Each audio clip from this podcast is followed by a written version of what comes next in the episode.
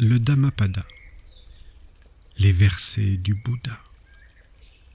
Traduction par Jeanne Chute. Basée sur la version anglaise de Tanisaro Bhikkhu.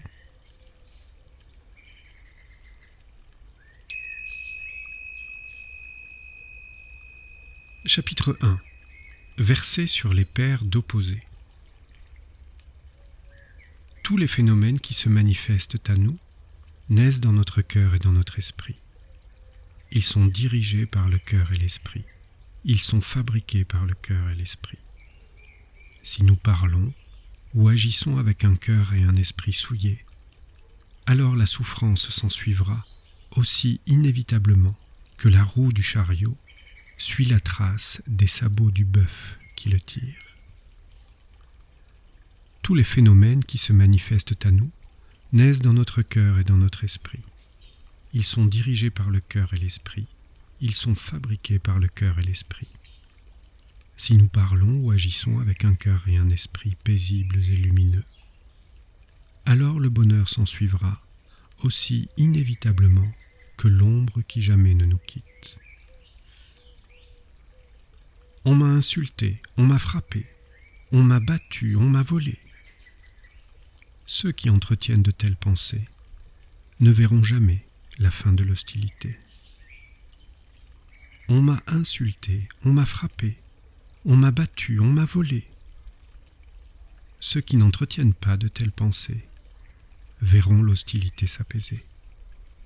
Jamais les rancœurs ne seront apaisées par l'hostilité.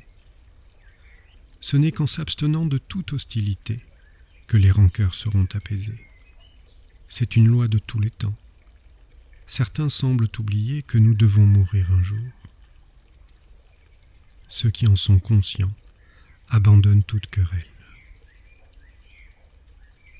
Celui qui ne s'intéresse qu'à ce qui est beau et agréable au sens, qui ne sait pas se modérer en matière de nourriture, qui est amorphe et sans énergie, celui-là sera anéanti par Mara, aussi sûrement qu'un arbre chétif est emporté par le vent.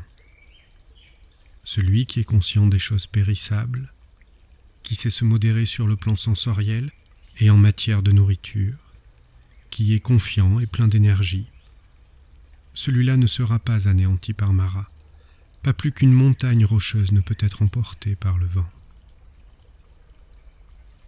Celui qui porte la robe orange du moine, tout en étant immoral, indigne de confiance, et dépourvu de toute maîtrise de soi, celui-là ne mérite pas de porter la robe orange du moine. Mais celui qui a abandonné toute immoralité, qui est digne de confiance, qui se maîtrise et suit les préceptes, celui-là mérite vraiment de porter la robe orange du moine. Ceux qui considèrent le non essentiel comme essentiel et l'essentiel comme non essentiel se fourvoient dans des concepts erronés et n'atteignent pas l'essentiel. Ceux qui reconnaissent l'essentiel comme essentiel et le non essentiel comme non essentiel demeurent dans une réflexion juste et atteignent l'essentiel.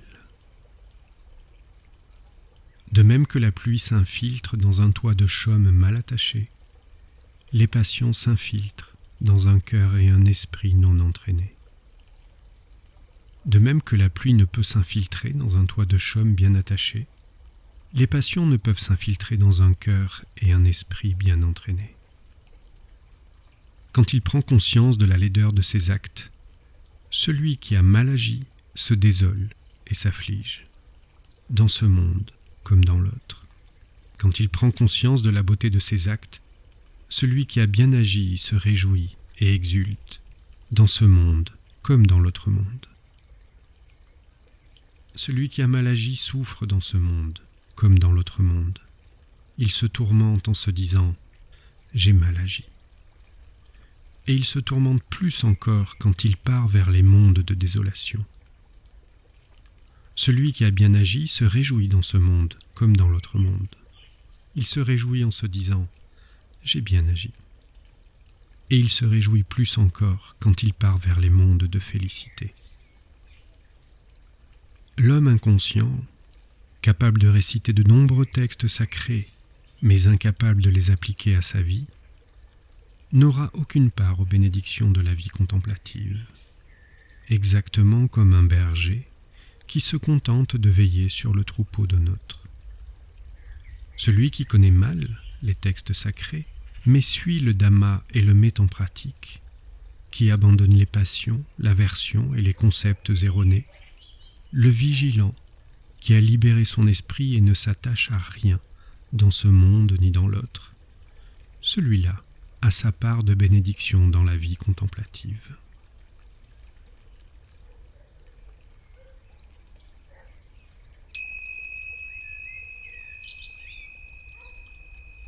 Chapitre 2 Verset sur l'attention. L'attention pleinement consciente est la voie qui mène au-delà de la mort. Le manque d'attention est la voie qui mène à la mort. Celui qui est pleinement présent et conscient ne meurt pas. Celui qui n'est ni présent ni conscient est quasiment déjà mort conscients de l'importance de ce facteur d'attention, ceux qui ont la sagesse de le cultiver se réjouissent dans la présence attentive et demeurent ainsi auprès des êtres pleinement réalisés. Les sages, régulièrement absorbés dans leur méditation, persévèrent sans fléchir. Eux seuls font l'expérience du nibbana, parfaite libération de toutes les entraves. Ceux qui s'engagent dans la pratique du Dhamma avec détermination, vigilance, pureté d'action, considération pour autrui et modération, vivent réellement le Dhamma et leur rayonnement grandit. Grâce à sa détermination, son attention, sa modération et sa maîtrise de lui-même, le sage crée une île qu'aucun raz de marée ne saurait submerger. L'ignorant et le sot se complaisent dans la négligence et le manque d'attention, tandis que le sage considère la présence attentive et consciente comme son bien le plus précieux. Ne cédez pas à la non-attention. Ne vous laissez pas absorber par les plaisirs des sens. Celui qui est pleinement présent et conscient, absorbé dans sa concentration méditative, découvre un bonheur immense.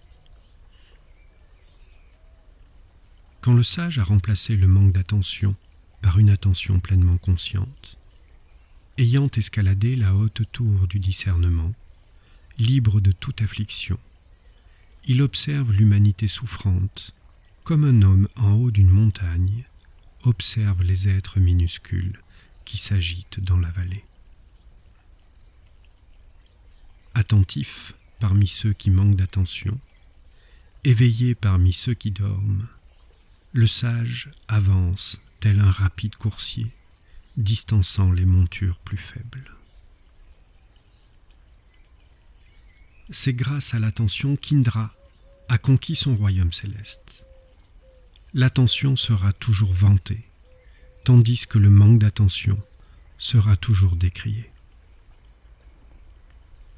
Le moine, conscient des vertus de l'attention et des dangers du manque d'attention, avance comme un feu de forêt, brûlant sur son passage tous les attachements, du plus petit au plus grand. Le moine, conscient de la vertu de l'attention et des dangers du manque d'attention, ne pourra plus régresser. Il a atteint la porte de la libération.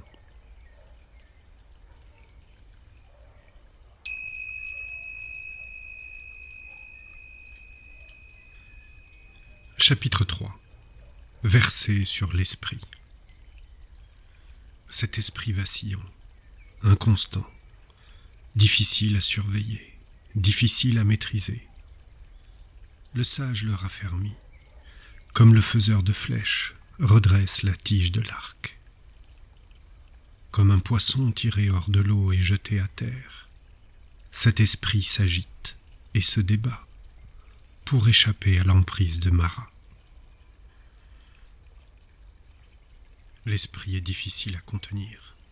Rapide, il s'évade où il le désire. Il est bon qu'il soit apprivoisé. Un esprit bien apprivoisé est source de bonheur. L'esprit est tellement difficile à observer, extrêmement subtil. Il s'évade où il le désire. Le sage doit veiller sur lui. L'esprit sous surveillance est source de bonheur. L'esprit part sans cesse au loin. Il erre, solitaire, sans forme, tapis au fond de la grotte du cœur. Ceux qui le domptent seront libérés de l'emprise de Mara. Celui dont l'esprit n'est pas ferme, qui ne connaît pas le véritable Dhamma, celui dont la sérénité vacille, celui-là ne verra jamais la clarté de la sagesse atteindre sa plénitude. Celui dont l'esprit ne se laisse pas submerger, dont l'attention ne fléchit pas, laissant derrière lui le bien comme le mal, celui-là, éveillé, ne connaît pas le danger, ne connaît pas la peur. Vois que ce corps est comme un pot de terre, et fait de cet esprit une forteresse. Ensuite, attaque Mara de la pointe acérée du discernement, et puis préserve ce qui a été conquis, sans t'y attacher, ni t'en glorifier. Avant longtemps, hélas, ce corps tombera à terre, abandonné, sans conscience, tel un morceau de bois inutile. Quelque mal que puisse faire un homme à son ennemi ou à un homme qu'il déteste, un esprit mal dirigé peut faire pire encore. Quelque bien que puisse vous faire un père ou un autre parent, votre propre esprit, s'il est bien dirigé, vous en fera bien davantage.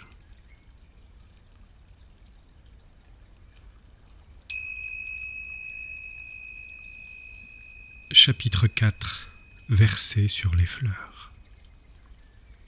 Qui conquérera cette terre, ce royaume de la mort, ce monde d'hommes et de dieux Qui suivra jusqu'à sa perfection le sentier de sagesse du Dhamma bien enseigné comme un faiseur de guirlandes, expert, disposant ses fleurs. Celui qui s'entraîne dans le Dhamma conquérera cette terre, ce royaume de la mort, ce monde d'hommes et de dieux. Celui qui s'entraîne suivra jusqu'à sa perfection le sentier de sagesse du Dhamma, comme un faiseur de guirlandes expert, disposant ses fleurs sachant que ce corps est comme l'écume, comprenant que sa nature réelle n'est que mirage, détruisant les perfides fleurs sensuelles de Mara. Va là où la mort ne pourra plus t'atteindre. L'homme, distrait par la cueillette des fleurs perfides de Mara, est emporté par la mort, comme les flots d'une inondation emportent un village endormi. L'homme obsédé par la cueillette des fleurs perfides de Mara est distrait. Sa recherche de plaisir est sans fin. Alors, la faucheuse le garde sous son joug. Comme une abeille s'envole avec le nectar d'une fleur, sans altérer sa couleur ni son parfum. Ainsi, le sage doit quêter sa nourriture dans un village. Que nul ne critique autrui, que nul ne s'attarde sur ce que les autres font ou ne font pas. Attachons-nous plutôt à voir ce que nous faisons et ce que nous ne faisons pas. Comme une fleur, aux couleurs chatoyantes mais sans parfum, les belles paroles ne portent aucun fruit si on ne les met pas en pratique. Comme une fleur, aux couleurs chatoyantes et aux parfums délicats, les belles paroles portent leurs fruits quand on les met en pratique. De même qu'à partir d'un monceau de fleurs, de nombreuses guirlandes peuvent être tressées, de nombreuses bonnes actions peuvent être accomplies à partir de ce qui est né et mortel, par celui qui est né et mortel. Le parfum d'aucune fleur, pas même la délicate senteur du santal, du tagara ou du jasmin, ne peut aller contre le vent. Mais le parfum de la vertu, lui, va contre le vent. En vérité, l'homme vertueux exhale le parfum de sa vertu dans toutes les directions. Parmi tous les parfums, santal, tagara, lotus bleu et jasmin, le parfum de la vertu est de loin le plus exquis. Le parfum du tagara et du santal est délicat, mais celui de la vertu est insurpassable et s'élève jusques aux dieux. Marat ne trouvera jamais le sentier que suit l'homme réellement vertueux, celui qui demeure dans l'attention et trouve la libération ultime dans la connaissance parfaite. Sur un tas d'ordures dans un fossé, un lotus s'épanouit beau et parfumé. De même, sur le tas d'ordures des mortels aveuglés, le disciple du Bouddha, suprêmement éveillé, resplendit de sagesse.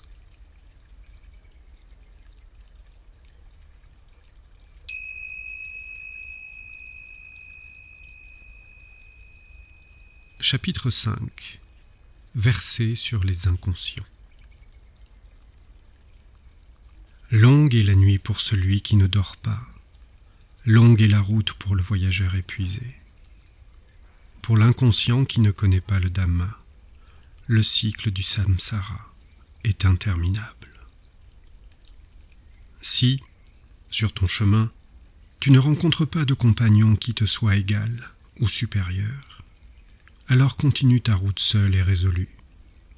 Ne t'encombre pas de la compagnie des inconscients. J'ai des fils, j'ai des biens, s'inquiète l'inconscient.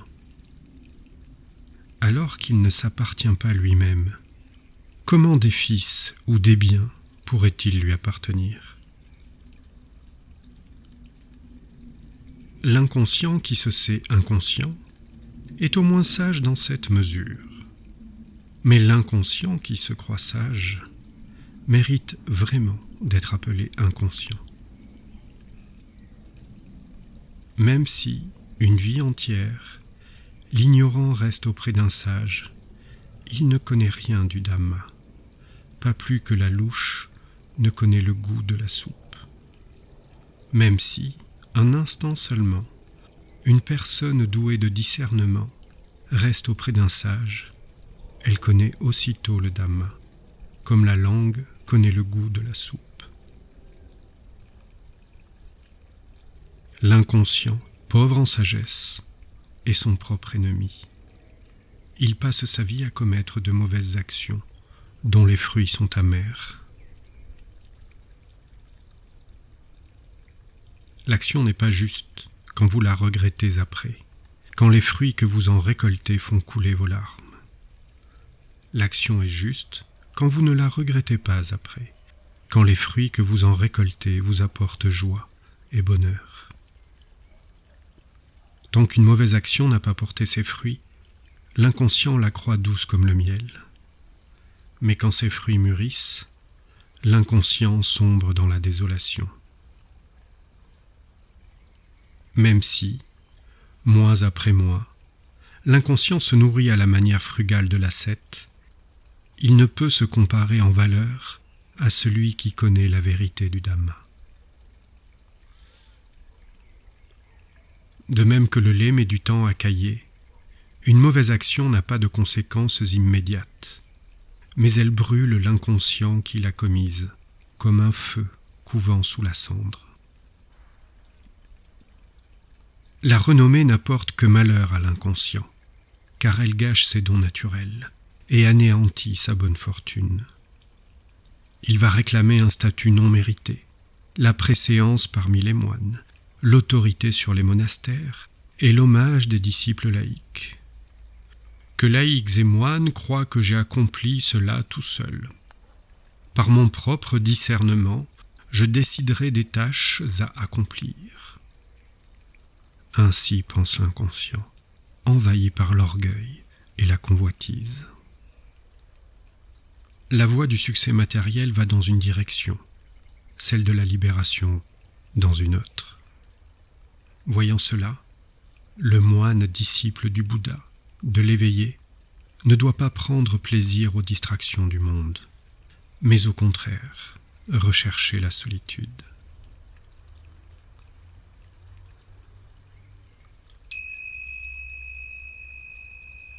Chapitre 6 Verset sur le sage Considère qu'il te montre un trésor, ce sage qui, voyant tes défauts, te réprouve. Reste auprès d'un tel sage. Les choses ne peuvent aller que mieux pour celui qui demeure auprès d'un tel sage. Laisse-le te sermonner, t'instruire, t'éloigner des mauvaises habitudes. Il est aimé et apprécié par les bons, il est rejeté par les méchants. Ne recherche pas la compagnie d'amis mal avisés. Ne recherche pas la présence de ce qui est vil. Recherche la compagnie d'amis bien avisés. Recherche la compagnie de ce qu'il y a de meilleur. Désaltéré à la source du Dhamma, rafraîchi par le Dhamma, tu dors en paix, l'esprit clair et calme le sage se réjouit toujours du Dhamma révélé par les nobles êtres éveillés. Ceux qui construisent des canaux d'irrigation canalisent les cours d'eau. Ceux qui fabriquent des flèches affûtent leurs flèches. Ceux qui travaillent le bois façonnent le bois. Quant au sage, il se discipline lui-même. De même qu'un roc solide, ne sera pas ébranlé par le vent. Le sage n'est affecté ni par le blâme, ni par la louange.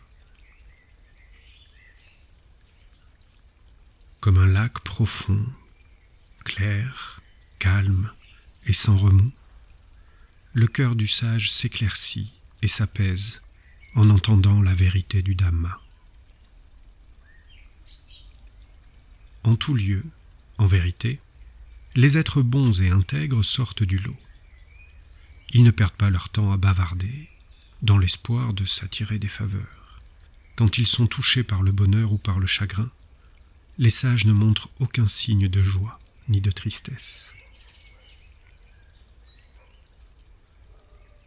Celui qui ne désire obtenir, pour lui-même ou pour un autre, ni famille, ni royaume, ni même son propre épanouissement personnel, par des moyens malhonnêtes, celui-là est vraiment vertueux et intègre.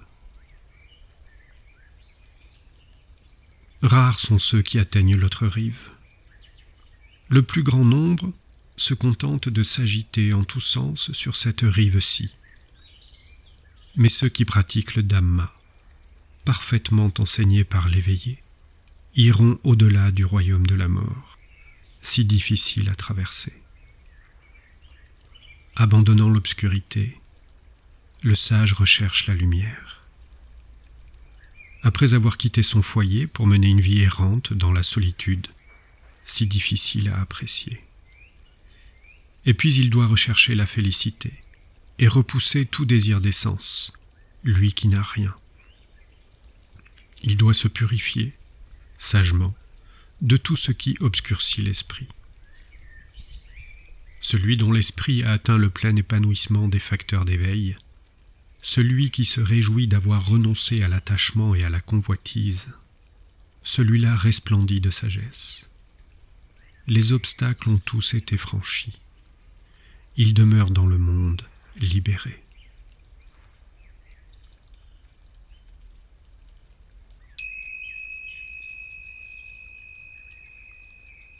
Chapitre 7 Verset sur le noble être éveillé. Chez celui qui a parcouru tout le chemin, qui est libre du chagrin, entièrement libéré sur tous les plans, chez celui qui a dénoué tous les attachements, la fièvre a disparu.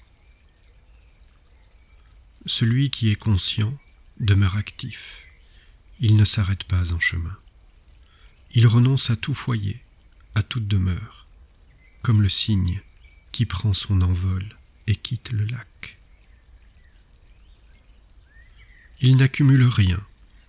Son appétit de nourriture compris avec sagesse, il se nourrit de vacuité et de liberté inconditionnée. Comme l'oiseau dans le ciel, il ne laisse aucune trace sur son passage. Toute souillure effacée, il ne se préoccupe pas de nourriture. Il se nourrit de vacuité et de liberté inconditionnée. Comme l'oiseau dans le ciel, il ne laisse aucune trace sur son passage. Celui dont les sens sont maîtrisés, comme des chevaux bien dressés par le maître d'équipage, libre de tout orgueil, lavé de toute souillure, celui-là est révéré par les dévas eux-mêmes.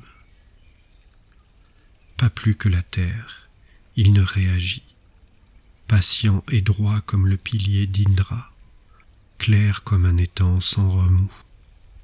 Pour lui, celui qui est ainsi, c'est la fin de l'errance. Paisible est son esprit, paisibles sont ses paroles et ses gestes. Celui qui s'est libéré par la connaissance juste et pacifié est ainsi. L'homme qui est au-delà de la foi aveugle, qui connaît le non créé, qui a coupé toutes les attaches et détruit ce qui conditionnait sa vie, l'homme qui a rejeté toute attente, cet homme-là est l'excellence. Village ou forêt vierge, vallée ou colline, où que vive le noble être éveillé, ce lieu est merveille. Merveille est la forêt vierge que les foules évitent pour celui qui, libre de toute agitation, ne recherche pas les plaisirs des sens.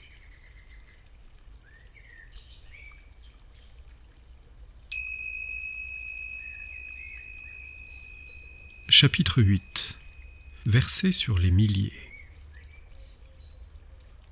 Mieux que des milliers de paroles vides de sens, une seule parole pleine de sens qui apporte la paix à celui qui l'entend. Mieux que des milliers de versets vides de sens, un simple verset plein de sens qui apporte la paix à celui qui l'entend. Mieux que la récitation de centaines de versets vides de sens, la récitation d'un seul verset du Dhamma qui apporte la paix à celui qui l'entend. Plus grand dans la bataille que celui qui vaincrait des milliers d'hommes, est celui qui parvient à en vaincre un seul, lui-même. Mieux vaut se vaincre soi-même que vaincre les autres.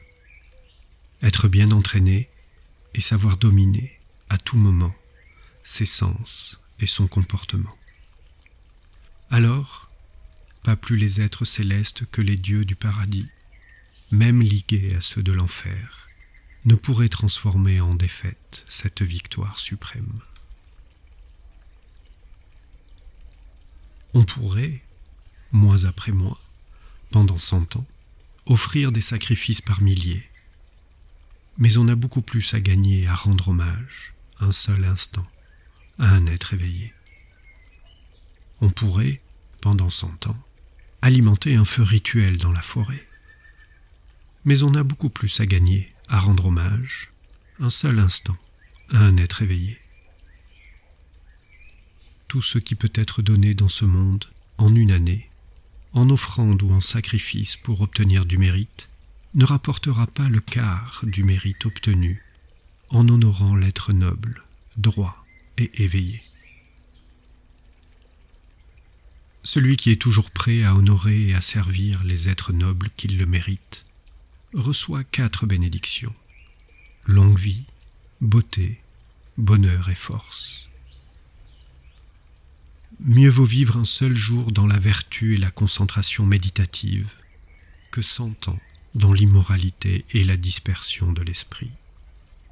Mieux vaut vivre un seul jour avec la vision claire et la concentration méditative que cent ans dans l'aveuglement et la dispersion de l'esprit.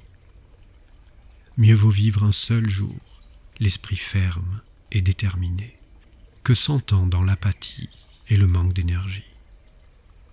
Mieux vaut vivre un seul jour, conscient de l'apparition et de la disparition des phénomènes, que cent ans sans jamais prendre conscience de l'apparition et de la disparition des phénomènes. Mieux vaut vivre un seul jour avec la pleine conscience de ce qui est au-delà de la mort, que cent ans sans jamais voir ce qui est au-delà de la mort. Mieux vaut vivre un seul jour avec la pleine conscience du Dhamma, de la vérité suprême, que cent ans sans jamais voir le Dhamma, la vérité suprême.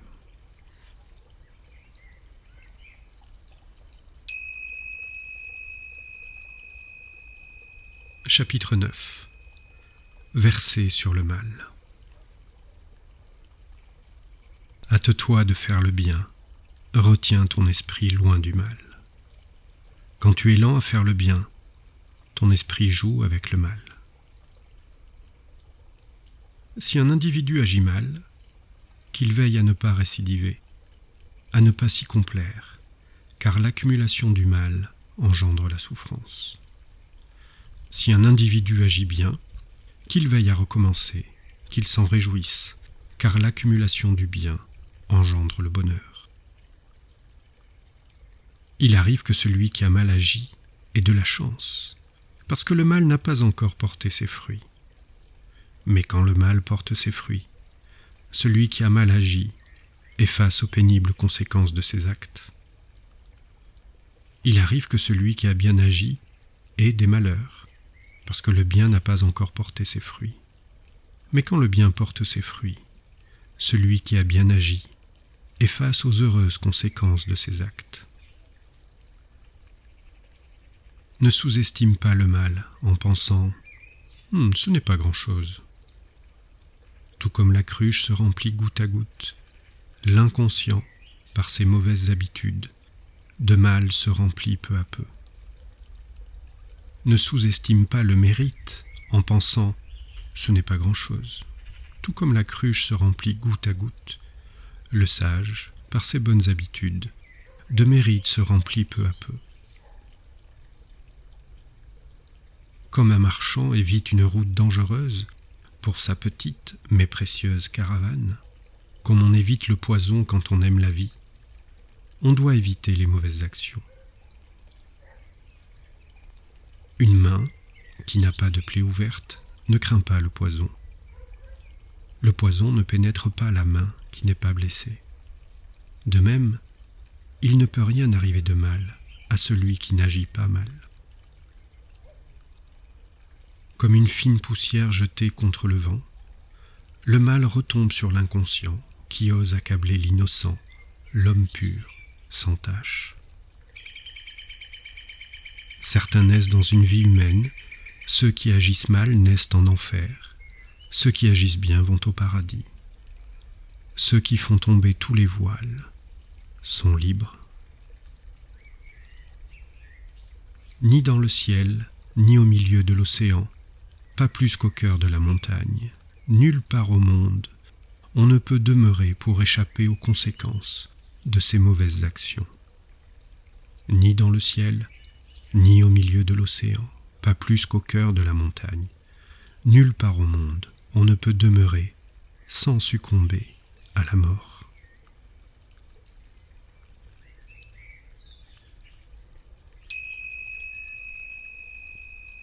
Chapitre 10 Verset sur la violence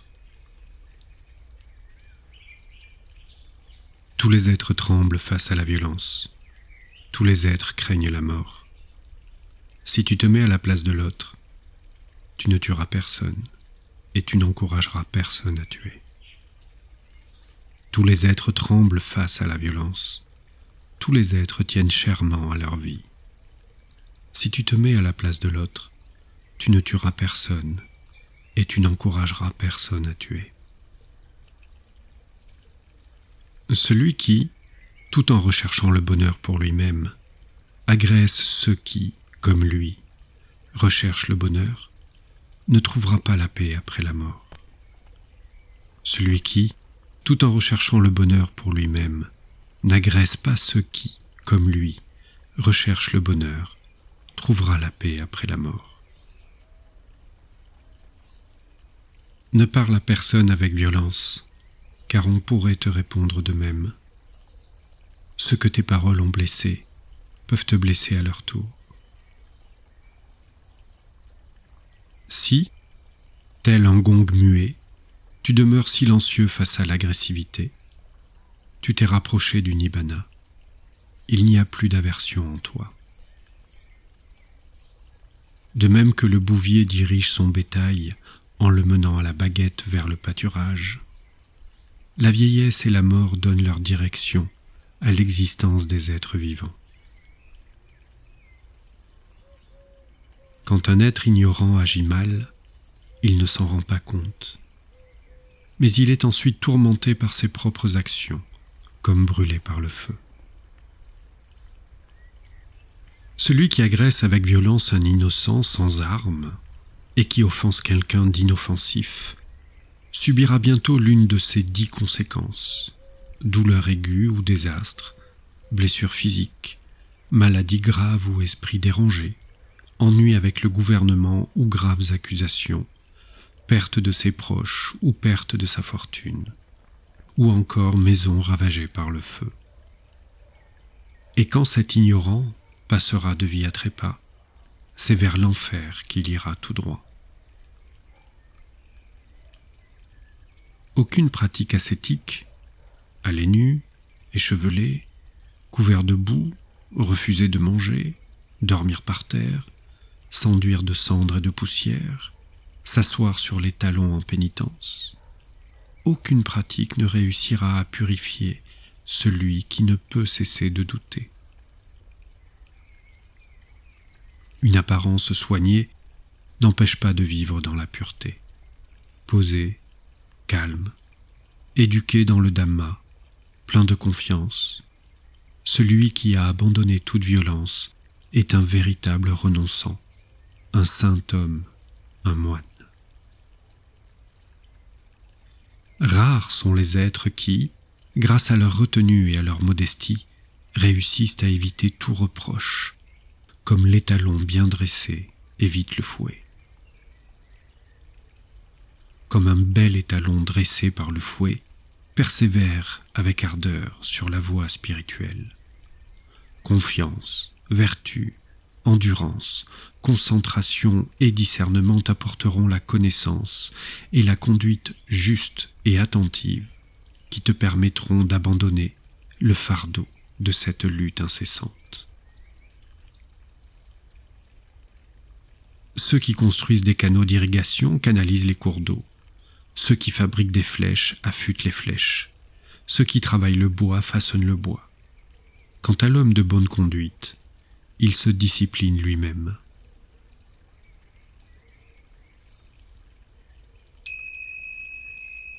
Chapitre 11 Verset sur le vieillissement. Comment rire et se réjouir tandis que le monde brûle tout autour? Cerné par l'obscurité, ne chercheras-tu pas la lumière? Regarde bien ce corps, image maquillée, en réalité, tas de plaies putréfiées. Malade mais toujours plein d'avidité, alors qu'en lui rien n'est stable, rien ne peut durer. Ce corps est épuisé par les années, il se décompose, il abrite la maladie.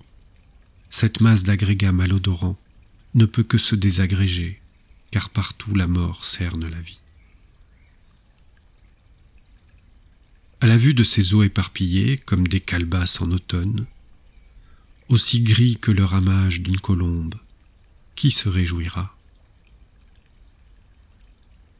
Ce corps ressemble à une ville faite d'os et cimentée de chair et de sang. Les trésors qu'elle renferme sont l'orgueil et la méchanceté, la vieillesse et la mort. Même la splendeur d'un char royal se détériore au fil des mois, et le corps, lui aussi, succombe à l'âge. Mais la vérité du Dhamma ne se détériore pas, elle est transmise de sage en sage. L'ignorant qui refuse d'écouter grandit et vieillit comme les bœufs. Ses muscles vont se développer, mais sa sagesse très peu. Vie après vie, j'ai erré sans répit, sans succès, cherchant ce qui avait bien pu construire ce corps, cette demeure, et toutes ces renaissances ne furent que douleurs. Mais cette fois j'ai vu, j'ai compris, et aucune demeure ne sera plus bâtie. Les poutres se sont effondrées, le fait s'est brisé. Dans cet effondrement, l'esprit a vu la fin de l'avidité. Selon les commentaires, il s'agit là du chant de victoire du Bouddha, les paroles qu'il aurait prononcées tout de suite après son éveil. La demeure représente le corps au fil des existences, les poutres sont les passions, et le fait l'ignorance. Ceux qui ne sont pas engagés dans la vie spirituelle, et qui n'ont pas non plus connu le succès matériel, se languissent comme de vieux hérons dans un lac asséché, vide de poissons. Ceux qui ne se sont pas engagés dans la vie spirituelle et qui n'ont pas non plus connu le succès matériel soupirent avec nostalgie après le passé comme des flèches perdues, mal tirées.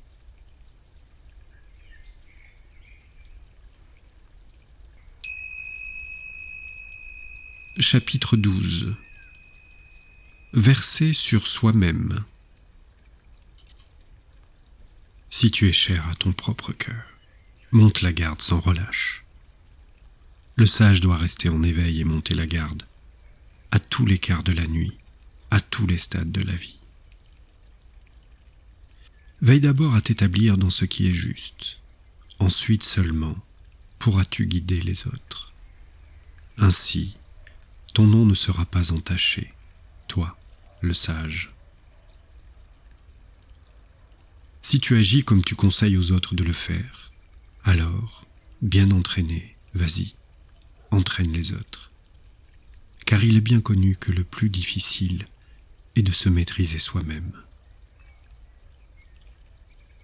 Tu es toi-même ton propre pilier, qui d'autre pourrait l'être? Quand tu t'es bien entraîné, bien maîtrisé, tu deviens ce pilier si difficile d'accès. Le mal qu'un être inconscient a commis, par lui-même et de lui-même, ce mal le broie aussi sûrement que le diamant broie une pierre précieuse. L'homme prisonnier du vice, autant que l'arbre étouffé par les lianes, se fait à lui-même tout le mal que seul un ennemi pourrait lui souhaiter. Elles sont faciles à faire, les choses qui ne sont ni bonnes ni utiles pour soi. Mais ce qui est vraiment bon et utile est vraiment très difficile à réaliser. Si, aveuglé par une vision erronée, un inconscient vilipende l'enseignement des êtres éveillés, des êtres nobles et pleins de sagesse, comme le bambou, les fruits qu'il portera causeront sa perte. c'est seul que l'on agit mal, seul que l'on s'avilit. C'est seul qu'on abandonne le mal, seul qu'on se purifie. Pureté et impureté sont notre propre fait. Nul ne purifie un autre et nul autre ne peut nous purifier. Ne sacrifie pas ton propre bien au profit de celui d'autrui, aussi grand soit-il comprenant avec clarté ce qu'est le véritable bien pour toi, ne te consacre qu'à cela.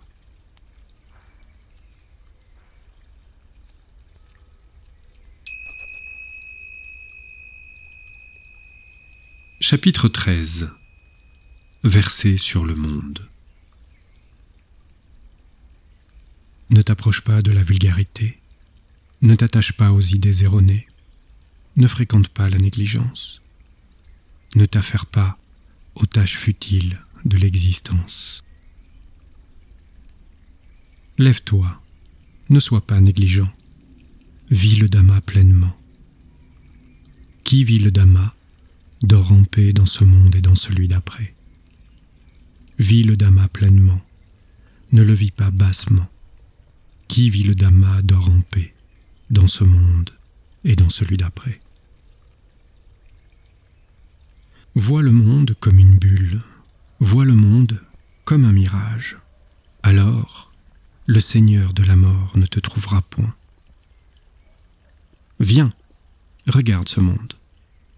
Paré et décoré comme un attelage royal, il attire les fous et les ignorants. Mais les sages n'ont pour lui aucun attachement. Qui fut négligent, et ne l'est plus maintenant, illumine le monde, comme la lune libérée des nuages. Le mal qu'il a fait est maintenant compensé. Par ses bonnes actions, il illumine le monde comme la lune libérée des nuages. Ce monde nous trompe aveuglément. Rares sont ceux qui y voient clairement. Peu d'oiseaux parviennent à se libérer du filet qui les brime. Peu d'êtres parviennent à la libération ultime. Les cygnes volent sur les traces du soleil. Certains, par leur pouvoir, volent à travers les airs. Les nobles êtres éveillés fuient le monde après avoir vaincu les hordes de Mara. Celui qui dit un mensonge, qui transgresse la loi, ne serait-ce qu'en cela, au mépris des conséquences dans l'au-delà, est capable du pire. Les avares n'atteignent pas les royaumes célestes.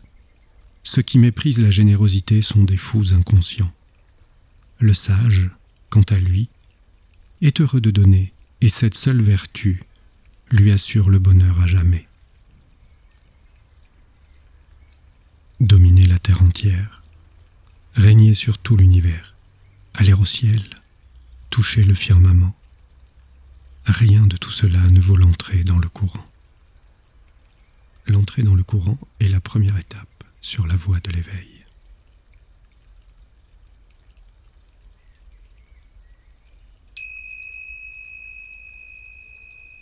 Chapitre 14 Verset sur l'éveillé. Lui dont la conquête est irréversible, inaccessible au commun des mortels, éveillé, son envergure illimitée, tout chemin effacé, par quel chemin pourrait-on l'égarer? En lui, il n'y a pas de désir, cette soif dévorante qui mène au devenir éveillé, son envergure illimitée, tout chemin effacé. Par quel chemin pourrait-on l'égarer? Les sages se consacrent à la méditation, se délectent de renoncement et de concentration.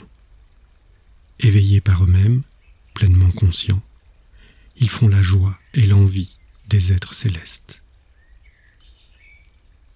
Difficile de naître dans le monde des humains, Difficile de vivre la vie des mortels. Difficile d'avoir la chance d'entendre le véritable Dhamma. Difficile de voir émerger un être éveillé. Ne pas faire de mal, accomplir ce qui est juste et bon, purifier son esprit, tel est l'enseignement des êtres éveillés. Savoir tout supporter patiemment et maintenir le cap sur la libération. Telles sont les vertus suprêmes selon les êtres éveillés. Qui blesse son prochain n'est pas un vrai renonçant. Qui maltraite son prochain n'est pas un vrai moine. Ne pas médire, ne pas blesser, respecter la règle monastique, manger avec modération, vivre dans la solitude, se consacrer à élever son esprit, tel est l'enseignement des êtres éveillés. Pas même une pluie de pièces d'or ne pourrait satisfaire nos désirs insatiables. Les plaisirs des sens apportent peu de joie et beaucoup de chagrin. Ayant compris cela, le sage n'a plus aucun intérêt pour les plaisirs des sens, même les plus élevés. Il se réjouit de constater la fin de l'avidité. C'est un disciple du Bouddha, l'éveillé. Les gens courent chercher refuge dans toutes sortes d'endroits, dans les montagnes, les parcs, les sanctuaires ou les bois, quand la peur les guide, quand le danger les menace. Mais un tel refuge n'est pas sûr, ce n'est pas le refuge suprême, ce n'est pas le refuge qui, lorsqu'on s'y rend, libère de toute peur et de toute affliction. Qui prend refuge dans le Bouddha, le Dhamma et le Sangha voit, avec une sagesse profonde et pénétrante, les quatre nobles vérités. La souffrance, sa cause, sa cessation, et le noble octuple sentier, la voie menant à la sérénité. Voilà le refuge sûr, voilà le refuge suprême, voilà le refuge qui, lorsqu'on s'y rend, libère de toute peur et de toute affliction. Il est difficile de rencontrer un être pur et parfait. Il est faux de croire qu'il peut en être partout. Mais, où qu'il naisse, un être éveillé apporte à ses proches bonheur et prospérité. Bénédiction, l'émergence d'un être éveillé. Bénédiction, l'enseignement du véritable Dhamma. Bénédiction, l'harmonie au cœur du Sangha. La quête des chercheurs de vérité unis est une bénédiction. Celui qui rend hommage et révère ceux qui sont dignes de révérence, les êtres éveillés ou leurs disciples, qui ont transcendé tous les obstacles, les lamentations et le chagrin, qui ne risquent plus rien, qui sont totalement libérés. Celui-là en retire un mérite incommensurable.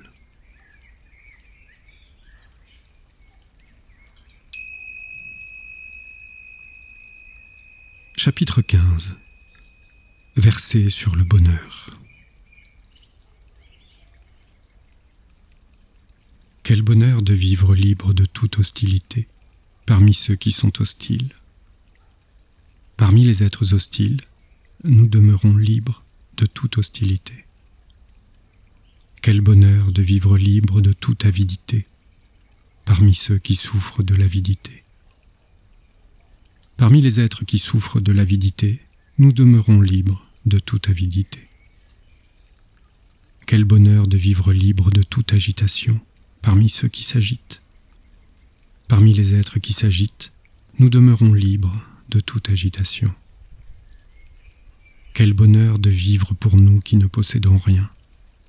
Nous nous nourrirons de béatitude comme les dieux de lumière.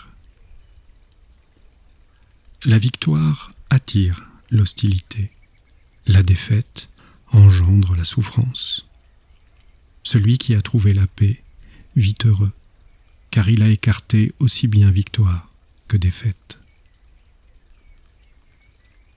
Nul feu n'est plus brûlant que la passion, nul désespoir plus grand que la colère, nulle souffrance plus grande que les agrégats de l'existence, nul bonheur plus grand que la paix du Nibbana. La faim est la pire des maladies, le samsara, la pire des souffrances. Pour qui connaît vraiment cette vérité, la libération est le plus grand des bonheurs. Être en bonne santé est la plus grande des chances. Se satisfaire de ce que l'on a, la plus grande des richesses. La confiance est le meilleur moyen de rapprocher les êtres. La libération est le plus grand des bonheurs. S'étant délecté de la saveur de la solitude et de la paix, on s'est libéré du mal, libéré du malheur, abreuvé de la félicité du Dhamma. Il est bon de rencontrer de nobles êtres. Leur compagnie sera toujours un bonheur. Si on évite de rencontrer sans cesse des ignorants, on sera sans cesse heureux. Car vivre avec un ignorant attriste pour longtemps.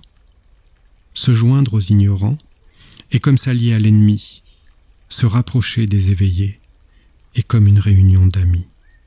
Alors, Suis l'éveillé, l'homme intègre, doué de discernement, de connaissance et d'endurance, de droiture, de noblesse et d'intelligence. Suis un tel homme, comme la lune, suis la voie étoilée.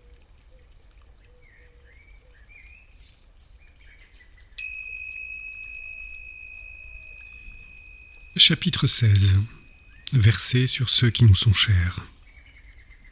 Il s'est appliqué à poursuivre ce qu'il aurait dû éviter, et ne s'est pas appliqué à ce qu'il aurait dû faire. Il a négligé son véritable but pour nouer des liens affectifs. Et aujourd'hui, il envie ceux qui ont fait l'effort de garder le cap.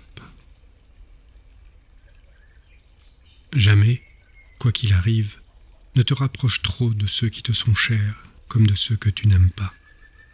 Car il est douloureux de ne point voir ceux qui nous sont chers, tout autant que d'être forcé de voir ceux que nous n'aimons pas. Alors, ne crée pas de lien affectif trop fort, car il est terrible d'être éloigné de ceux qui nous sont chers.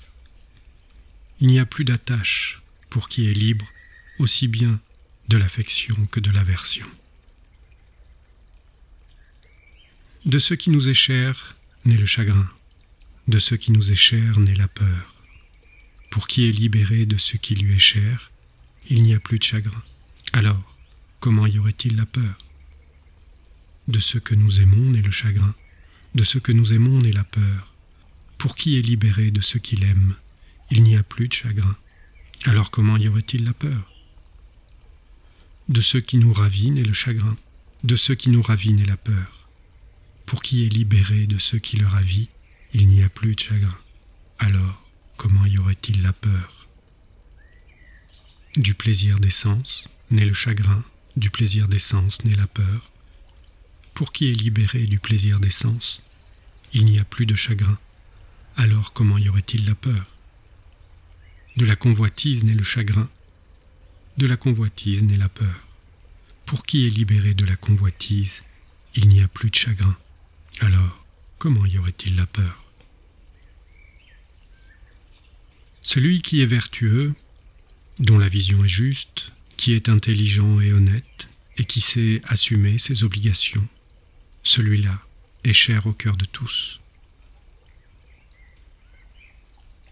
Si tu aspires à l'ineffable, si l'inspiration emplit ton cœur, si ton cœur n'est pas embrumé par les passions, tu es quelqu'un qui remonte le courant. Quand un homme longtemps absent, rentre sain et sauf d'un long voyage, ses proches, ses amis, ses compagnons se réjouissent de son retour. De la même façon, quand tu agis bien et que tu quittes ce monde pour l'au-delà, tu es accueilli par tes bonnes actions, comme un ami, un être cher qui rentre à la maison.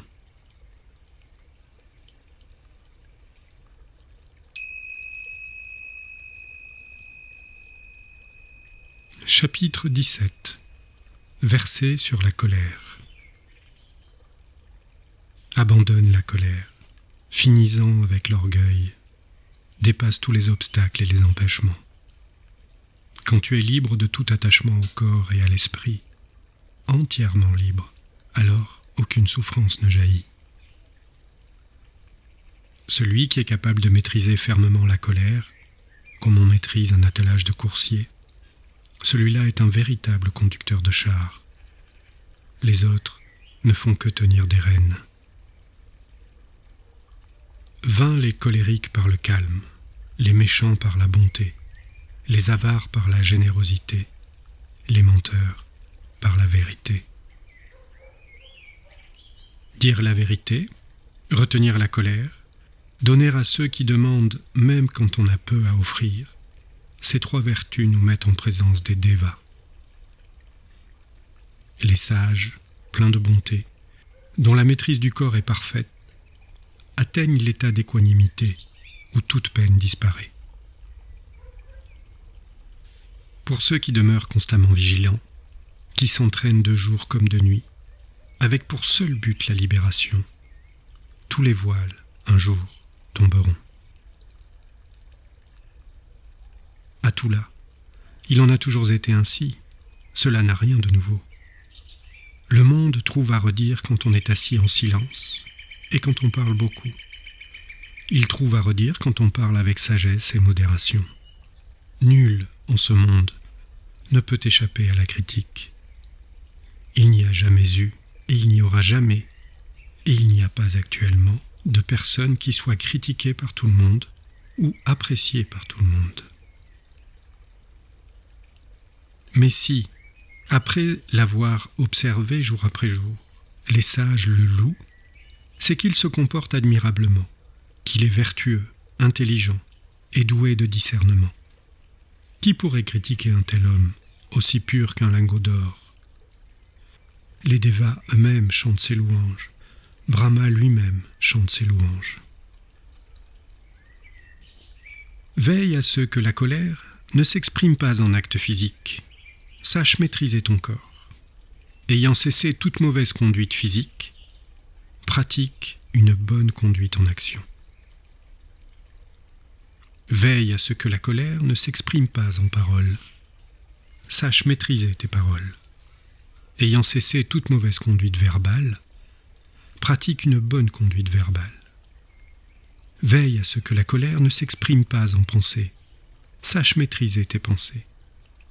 Ayant cessé toute mauvaise conduite mentale, pratique une bonne conduite mentale. Ceux qui savent maîtriser leurs actions, qui savent maîtriser leurs paroles et leurs pensées, les éveillés sont ceux dont la retenue est sûre et vraie.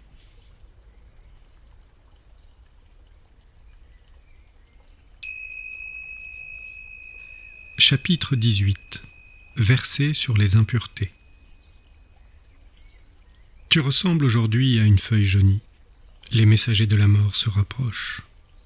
Sur le point d'entreprendre l'ultime voyage, tu n'as encore fait aucune provision. Construis-toi une île, travaille vite, développe la sagesse. Si toutes les impuretés s'envolent, immaculé, tu atteindras la demeure sublime des nobles êtres. Tu arrives au terme de ta vie, tu t'avances vers Yama, le roi de la mort. Tu n'auras nulle part où te reposer en chemin, et tu n'as encore fait aucune provision. Construis-toi une île, travaille vite, développe la sagesse. Si toutes les impuretés s'envolent, immaculé, tu n'auras plus à repasser par la naissance et le vieillissement. Tout comme l'orfèvre, pas à pas, peu à peu, d'instant en instant, retire les impuretés de l'argent qu'il fait fondre, le sage se libère de ces impuretés. Tout comme la rouille, impureté du fer, attaque ce fer même dont elle est issue, ceux qui agissent négligemment sont attaqués par la corrosion de leurs propres actions. Si on ne récite pas les enseignements, ils se perdent. Si on ne répare pas une maison, elle s'écroule. Si on ne soigne pas la beauté, elle s'efface. Si on n'est pas vigilant, l'attention disparaît. L'adultère est l'impureté des personnes mariées. L'avarice est l'impureté de ceux qui font la charité. Les actions néfastes sont les véritables impuretés dans ce monde et dans celui d'après. Mais plus impure que toutes ces impuretés, et l'impureté ultime, l'ignorance. Moine, abandonnez cette impureté ultime, et vous serez libre de toute impureté. La vie peut sembler facile pour qui n'a aucun scrupule, qui se comporte comme un corbeau insolent, qui est corrompu, médisant, osé et arrogant. La vie peut sembler difficile pour qui est discret, toujours sincère, attentif et modeste, qui gagne sa vie honnêtement. Celui qui tue, qui ment, qui vole, qui convoite la femme d'un autre, qui ne peut plus se passer d'alcool ou de drogue, celui-là fait pourrir les racines de sa propre vie, dès à présent, dans ce monde. Alors toi, qui souhaites t'orienter vers le bien, sache que les mauvaises actions sont dangereuses ne permet pas à l'avidité et à la malhonnêteté de t'enfermer dans une souffrance prolongée. Les offrandes des gens sont fonction de leur foi et de leur conviction. si tu t'agites à la pensée de la nourriture et de la boisson que d'autres moines ont reçues, tu ne pourras pas te concentrer en méditation, ni de jour, ni de nuit, ni à aucun moment. Mais si tu peux couper cela, déraciner cette réaction, l'effacer complètement, alors tu pourras te concentrer en méditation, de jour comme de nuit, à tout moment. Nul feu n'est plus brûlant que la passion, nulle attaque plus violente que la colère, nul piège plus grand que la vision erronée, nul courant plus turbulent que l'avidité. Il est facile de voir les défauts des autres, mais difficile de voir les nôtres. Nous étalons les erreurs des autres comme on secoue le grain, mais cachons les nôtres comme un tricheur, une mauvaise main. Si nous cherchons sans cesse à voir les défauts des autres, si nous trouvons toujours quelque chose à leur reprocher, nos mauvaises tendances vont se développer. Nous serons loin d'en voir la fin. Il n'y a aucune trace dans le ciel, aucune contemplation hors de la voie. Les gens se délectent des faiblesses du monde, mais les êtres éveillés sont libres de toute faiblesse. Il n'y a aucune trace dans le ciel, aucune contemplation hors de la voie. Aucun phénomène n'est éternel, rien n'ébranle les êtres éveillés.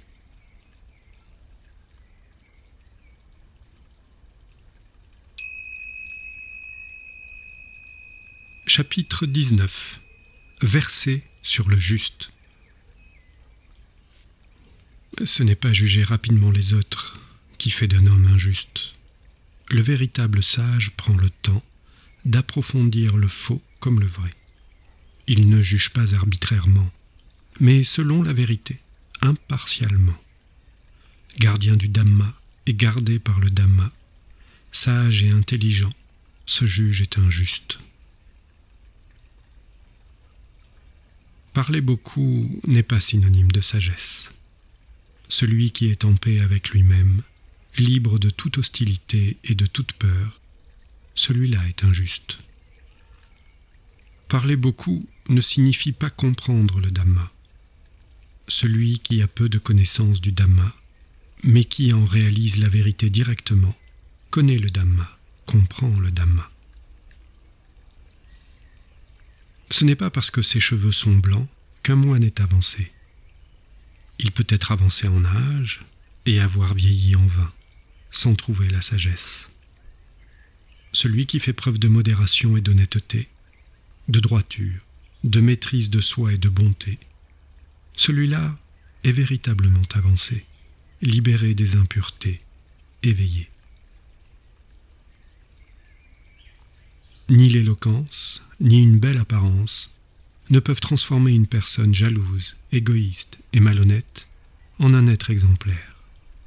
Mais celui qui a véritablement arraché, déraciné et éliminer toutes ces tendances et qui s'est libéré de toute aversion, celui-là est un être exemplaire. Ce n'est pas une tête rasée qui fait d'un homme un moine. Comment un menteur indiscipliné, plein de désirs et d'avidité, pourrait-il être un contemplatif? Mais celui qui a su faire taire toutes ces tendances négatives, les grandes comme les petites, de toutes les façons, recréant l'harmonie, celui-là est un véritable contemplatif. Mendier sa nourriture ne fait pas d'un homme un moine. Tant qu'il vit à la manière des laïcs, son habit ne suffira pas à faire de lui un véritable moine.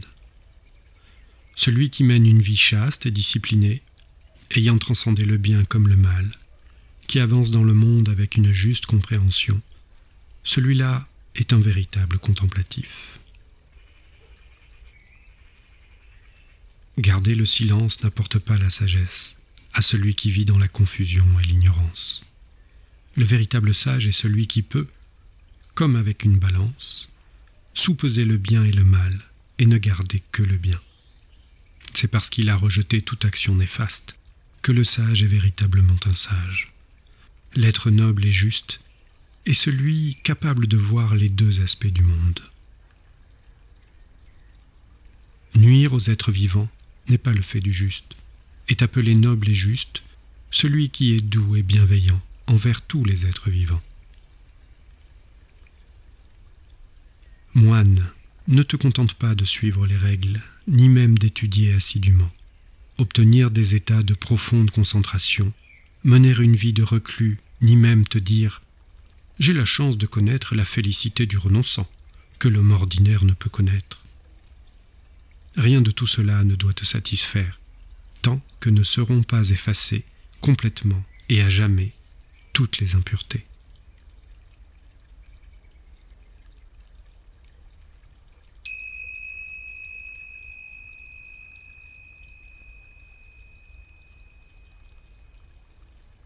Chapitre 20 Verset sur la voie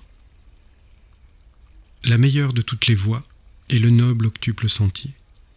La meilleure de toutes les vérités, les quatre nobles vérités. La meilleure de toutes les vertus, le non-attachement. La meilleure de toutes les personnes, celle qui perçoit ce qui est. Telle est la voie. Il n'y en a pas d'autre pour purifier la vision. Avance sur cette voie, et Mara, tu stupéfieras. En avançant sur cette voie, tu mettras fin à toute souffrance.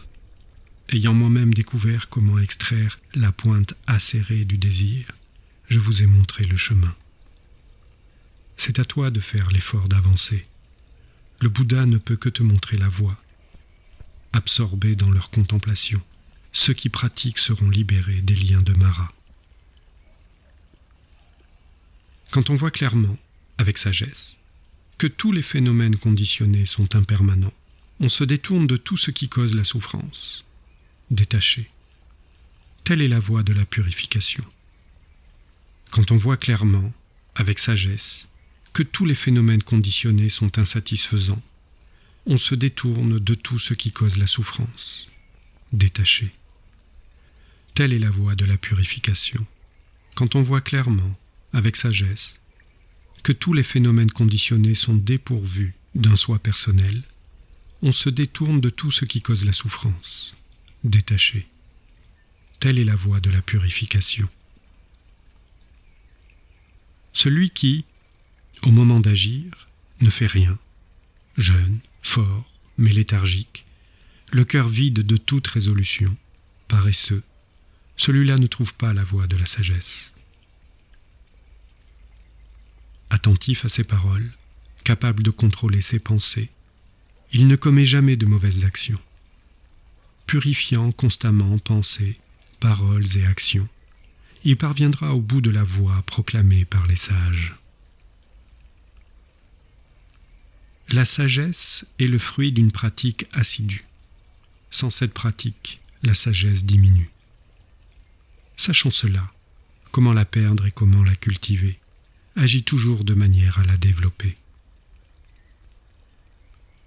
Ô moine, au lieu de couper l'arbre de la forêt, de mortifier ton corps, coupe la forêt des désirs sensuels jusqu'au moindre broussailles. Dans cette forêt des désirs vivent la peur et le danger. Alors, abat cette forêt de passion et trouve la libération car tant que le moindre buisson de désir et de sensualité d'un homme pour une femme n'est pas définitivement arraché, le cœur et l'esprit resteront attachés, comme s'attache à sa mère le veau à l'été. Coupe à tout jamais les liens de la sensualité, comme on coupe une fleur en automne. Tourne-toi uniquement vers la voie qui mène à la paix, à la libération, la voie enseignée par l'éveillé. Je passerai la saison des pluies ici. Je m'installerai là-bas pour l'été et l'hiver. Ainsi pense l'ignorant, inconscient de l'incertitude de toute chose. L'homme dont l'esprit est accaparé par ses possessions, sa famille ou son bétail, sera emporté par le flot de la mort comme un village endormi est emporté par une inondation. Quand la mort se saisit d'un être, sa famille ne lui est d'aucune protection. Ni fils, ni père. Aucun de ses proches ne peut le sauver. Pleinement conscient de ce fait incontournable, le sage, pratiquant vertu et modération, s'engage dès à présent à purifier la voie qui le mènera à la libération.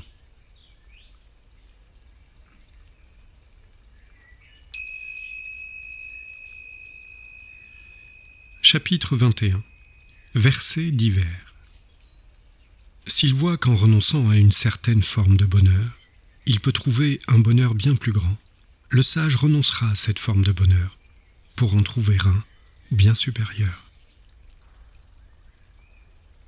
Celui qui cherche son plaisir en causant aux autres des plaisirs est prisonnier de ses actes de méchanceté, esclave de l'aversion et de l'hostilité. Ceux qui ne font pas ce qu'ils devraient et font ce qu'ils ne devraient pas, inconscients, arrogants, en eux les impuretés s'accumulent. Mais ceux qui, avec constance et sérieux, pratiquent l'attention au corps, ceux qui ne se délectent pas à faire ce qu'il ne faut pas faire, et qui persévèrent, vigilants et attentifs, à faire ce qu'il faut faire, en eux, les impuretés finissent par disparaître. Après avoir tué père et mère, le désir et l'orgueil, les deux rois guerriers, croyance en éternalisme et nihilisme, et détruit royaume et richesse, organes et objets d'essence, le chercheur avance, sans souci, sur la voie. Après avoir tué père et mère, le désir et l'orgueil, les deux rois savants, les deux vues extrêmes, et un tigre en cinquième, les cinq obstacles mentaux, le chercheur avance, sans souci, sur la voie. Il s'éveille toujours, il s'éveille pleinement, les disciples de Gautama, dont l'attention, de jour comme de nuit, est tournée vers les vertus du Bouddha. Il s'éveille toujours, il s'éveille pleinement, les disciples de Gautama, dont l'attention, de jour comme de nuit, est tournée vers les vertus du Dhamma. Il s'éveille toujours, il s'éveille pleinement les disciples de Gautama, dont l'attention, de jour comme de nuit, est tournée vers les vertus du Sangha. Il s'éveille toujours, il s'éveille pleinement les disciples de Gautama, dont l'attention, de jour comme de nuit, est tournée vers la contemplation du corps. Il s'éveille toujours, il s'éveille pleinement les disciples de Gautama, dont le cœur se réjouit, de jour comme de nuit, à développer non-violence et bienveillance. Il s'éveille toujours, il s'éveille pleinement les disciples de Gautama, dont le cœur se réjouit, de jour comme de nuit, à développer le cœur et l'esprit par la méditation. La vie du renonçant est difficile. Il est difficile d'y trouver la joie. Mais la vie dans le monde est aussi difficile et pleine de souffrances souffrance de vivre parmi ceux qui ne connaissent pas la voie. Alors, n'erre pas sans but sur les chemins de la souffrance. Celui qui mène sa vie dans la foi et la vertu, qui est riche et jouit d'une bonne réputation, sera honoré et respecté où qu'il aille. Les êtres bons brillent, même de loin, tels les sommets de l'Himalaya. Les êtres mauvais passent inaperçus, telles les flèches lancées dans la nuit. Celui qui s'assoit seul, dort seul, marche seul, qui, inlassablement, entraîne son esprit à la modération, seul celui-là sera heureux dans la solitude de la forêt.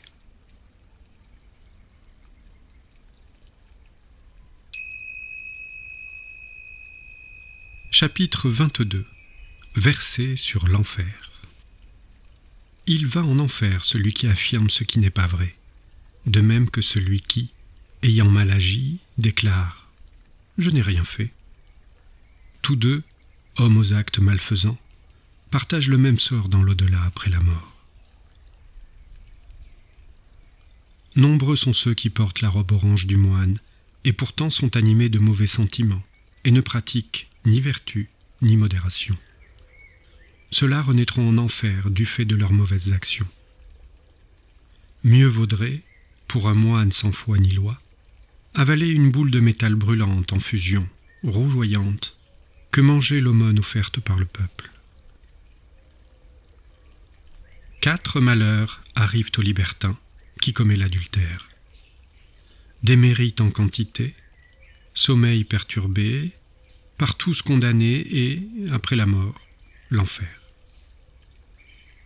Des mérites en quantité, vie future infortunée, brève est l'étreinte d'un homme et d'une femme effrayés, à qui le roi inflige un châtiment sévère.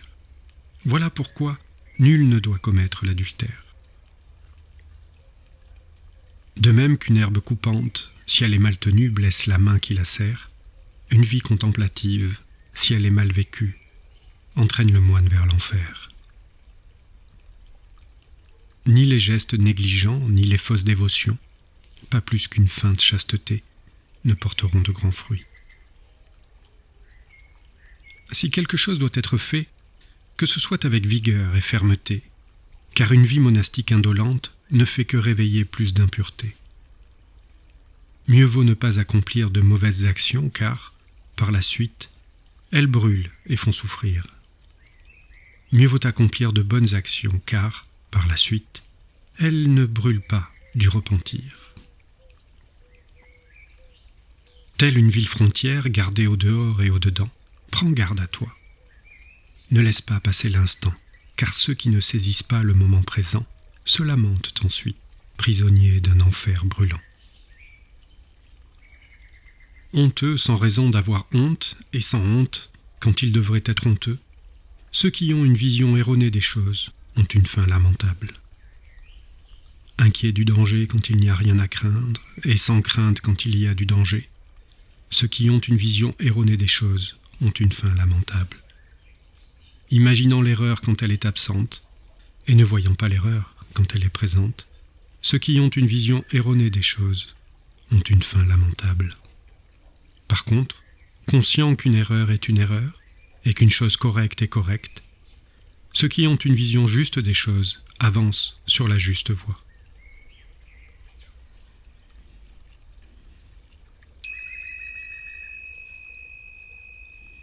Chapitre 23 L'éléphant. Comme un éléphant dans la bataille supporte les flèches lancées par les archers, je supporterai fausses accusations et insultes, car nombreux sont les gens sans scrupules. L'éléphant bien dompté est celui que l'on conduit dans la foule. L'éléphant bien dompté est celui que le roi monte. L'homme bien dompté, qui supporte une fausse accusation, fait partie des meilleurs. Excellents sont les mulets bien dressés et les purs sangs de Cid bien domptés. Excellents sont les grands éléphants à défense bien domptés.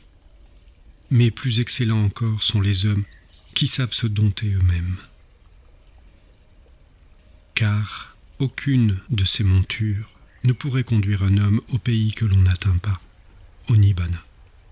Mais, ayant dompté et maîtrisé son esprit, celui qui sait dompter lui-même y va. Danapalaka, l'éléphant aux grandes défenses, quand il est en rute, est difficile à contrôler. Prisonnier, attaché, il refuse de manger. Le grand éléphant se languit de sa forêt. Quand un homme est léthargique et glouton et gourmand, qu'il paraît au lit, se tournant et se retournant comme un porc engraissé dans son enclos, ce paresseux reviendra à la vie encore et encore. Autrefois cet esprit vagabondait selon son bon plaisir, où il voulait. Mais aujourd'hui, je le maintiens avec attention et fermeté, comme on retient un éléphant en rute en brandissant l'aiguillon. Aie plaisir à pratiquer la vigilance, surveille ton esprit, garde-toi des pensées vagabondes, élève-toi au-dessus de ce marécage de souffrance, comme l'éléphant s'extrait de la boue.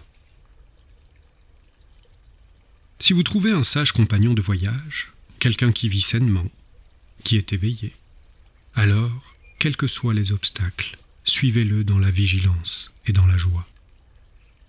Si vous ne trouvez pas de sage compagnon de voyage, quelqu'un qui vive sainement, qui soit éveillé, alors marchez seul, comme un roi renonce à son royaume, comme l'éléphant de la forêt s'éloigne du troupeau. Mieux vaut avancer seul et sans lien la mauvaise compagnie ne vaut rien. Marchez seul sans faire de mal, en paix. Soyez comme l'éléphant de la forêt.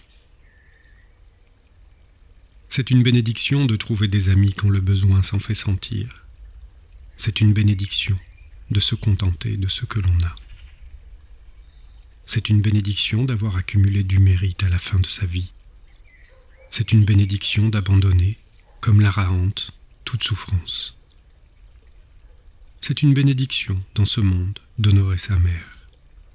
C'est une bénédiction dans ce monde d'honorer son père. C'est une bénédiction dans ce monde d'honorer aussi un moine. C'est une bénédiction d'honorer aussi un maître. C'est une bénédiction d'être vertueux jusqu'à la fin de sa vie. C'est une bénédiction d'avoir une confiance inébranlable dans le Dhamma. C'est une bénédiction d'acquérir connaissance et sagesse.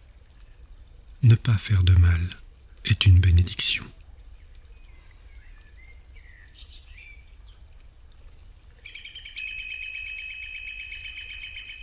Chapitre 24 L'avidité quand on vit sans attention, négligemment, le désir grandit comme un lierre grimpant. On court, ici et là, d'une vie à l'autre, sans arrêt, comme un singe cherchant des fruits dans la forêt. Quand, dans le monde, le désir grossier s'attache à vous, que vous êtes submergé, votre malheur croît et se multiplie comme l'herbe sauvage après la pluie. Mais si, dans le monde, vous parvenez à dépasser ce désir grossier si difficile à repousser, le malheur ne vous atteint pas plus que la rosée glissant sur la feuille du lotus. À vous tous ici rassemblés, je souhaite le bonheur et la paix. Puissiez-vous parvenir à déraciner le désir et le mal, comme on déracine avec soin une plante médicinale. Ne laissez pas Mara vous entraîner de nouveau, comme la rivière en crue, arrachant le roseau. Si ses racines restent fortes et intouchées, un arbre, même coupé, repoussera. Si le désir latent n'est pas déraciné, la souffrance aussi, encore et encore, reviendra. L'homme grossier dans lequel le désir aux trente-six courants déferle vers tout ce qui est attirant, est emporté par le flot de ses opinions, qui sont erronées, car basées sur la passion. Ces courants coulent dans toutes les directions et le lierre des désirs grandit à foison. Voyant que ce lierre croît sans cesse, coupe-le à la racine avec sagesse. Les sentiments de joie et de plaisir sont faciles à obtenir, mais ceux qui s'attachent à leurs désirs devront, encore et encore, renaître et mourir. Assiégés par des désirs incontrôlés, les gens se démènent comme des lapins piégés. Étroitement ficelés par la soif des plaisirs, longtemps encore, ils devront souffrir. Assiégés par les désirs incontrôlés, les gens se démènent comme des lapins piégés. Un moine doit donc renoncer au désir, si c'est à l'abandon des passions qu'il aspire. Sorti du sous-bois de la vie dans le monde, il y reste attaché, la forêt des désirs irrésistiblement l'attire. Voyez comme un homme pourrait trouver la paix, mais aussitôt s'en retourne par le monde enchaîné. Les liens qui vous attachent ne sont pas si solides quand ils sont en fer, en bois ou en raffia, dit le sage. Mais être séduit et attiré par bijoux et colifichés, Désirer femme, enfant et foyer, voilà qui crée des liens solides, dit le sage. Ces liens qui vous étouffent sans paraître serrés sont bien plus difficiles, pourtant, à dénouer. Mais le sage y parvient, abandonnant le désir, il renonce au monde et à ses plaisirs. Ceux que la passion a piégés retombent dans le tourbillon qu'ils ont eux-mêmes créé, comme une araignée prisonnière de sa propre toile. Mais le sage, abandonnant le désir, abandonne la souffrance en renonçant au monde. Arrivé au-delà du devenir, tu peux lâcher passé, présent et avenir. Le cœur et l'esprit totalement libérés, sans saisir, tu ne reviendras plus pour naître et pour mourir. Chez une personne obsédée par ses propres pensées, dominée par la passion, attirée par la beauté, l'avidité ne fait que grandir. Elle resserre elle-même ses liens à plaisir. Mais une personne qui aime apaiser ses pensées, toujours attentive, méditant sur les impuretés, une telle personne coupera tous les liens de Mara. Parvenu au bout du chemin, libéré du désir, il a enfin brisé les flèches du devenir. Libre de toute peur et de toute impureté, ce corps qu'il habite sera son dernier. Libéré du désir et de tout attachement, il a une parfaite maîtrise de l'agencement. Libéré du désir et de tout attachement, il a une parfaite maîtrise de l'agencement des mots, de leur étymologie, de la grammaire. Il ne reviendra pas. C'est un sage. J'ai tout conquis, j'ai tout compris. Pourtant même à cela je ne suis pas attaché. J'ai tout abandonné. L'extinction du désir m'a libéré. Ayant découvert cela par moi-même, qui donc est mon maître maintenant? Le don du Dhamma surpasse tous les dons. La saveur du Dhamma surpasse toutes les saveurs. La joie née du Dhamma surpasse toutes les joies. La fin de tout désir triomphe de tous les maux. La richesse est la ruine de l'homme sans discernement, pas celle du sage en quête de sublime. En désirant la richesse, l'homme sans discernement cause autant sa ruine que celle de ses victimes.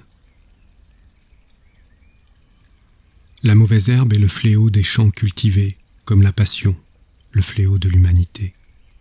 C'est pourquoi ce qui est offert à qui est libre de passion rapporte à celui qui offre une grande moisson. La mauvaise herbe est le fléau des champs cultivés, comme l'aversion le fléau de l'humanité. C'est pourquoi ce qui est offert à qui est libre d'aversion rapporte à celui qui offre une belle moisson. La mauvaise herbe est le fléau des champs cultivés, comme l'ignorance, le fléau de l'humanité. C'est pourquoi ce qui est offert à qui est libre d'ignorance rapporte à celui qui offre des fruits en abondance. La mauvaise herbe est le fléau des champs cultivés, comme l'avidité, le fléau de l'humanité.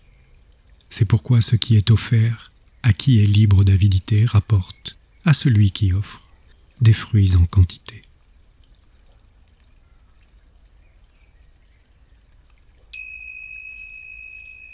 Chapitre 25 Le moine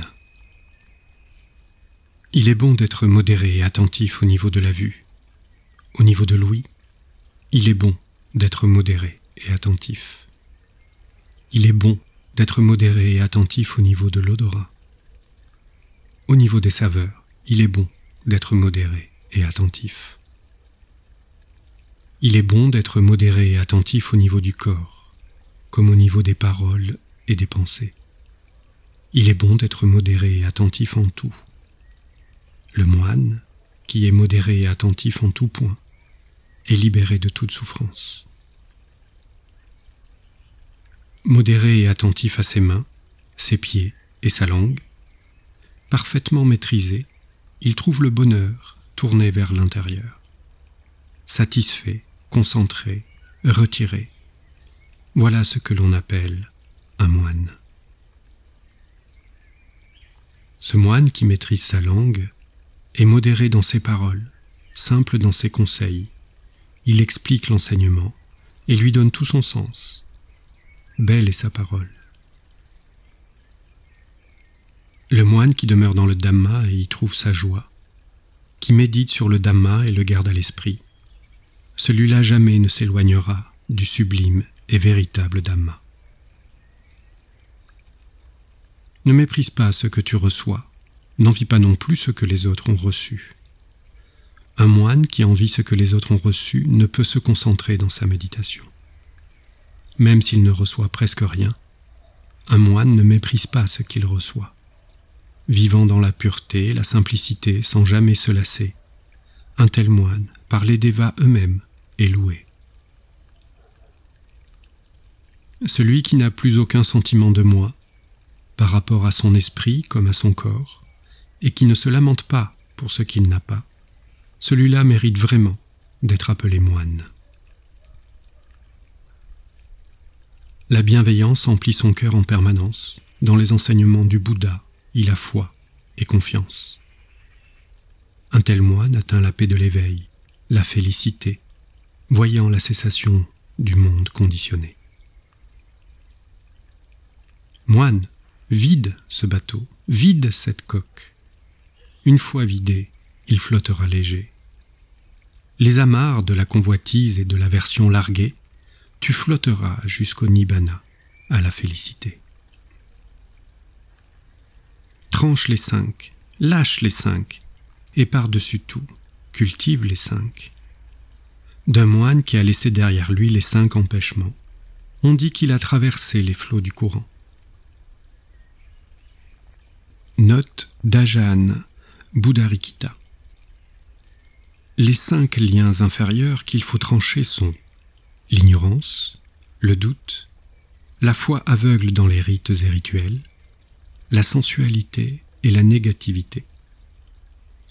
Les cinq liens supérieurs qu'il faut lâcher sont le désir d'atteindre un paradis avec forme, le désir d'atteindre un paradis sans forme, l'orgueil, l'agitation, et l'ignorance du Dhamma.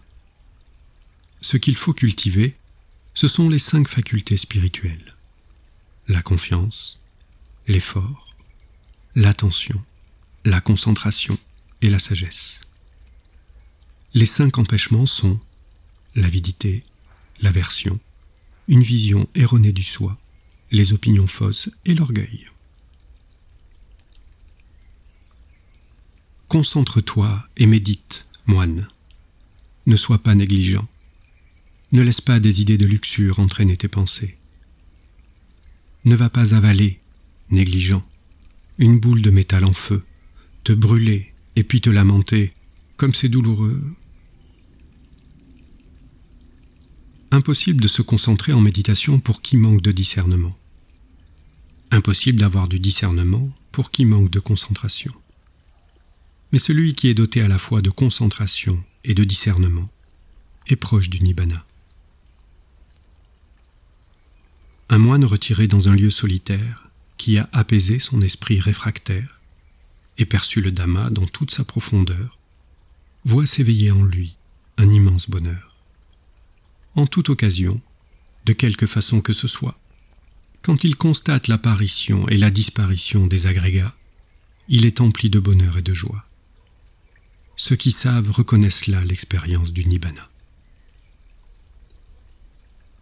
Un moine, plein de sagesse, sait qu'il doit s'appuyer sur le code monastique en priorité.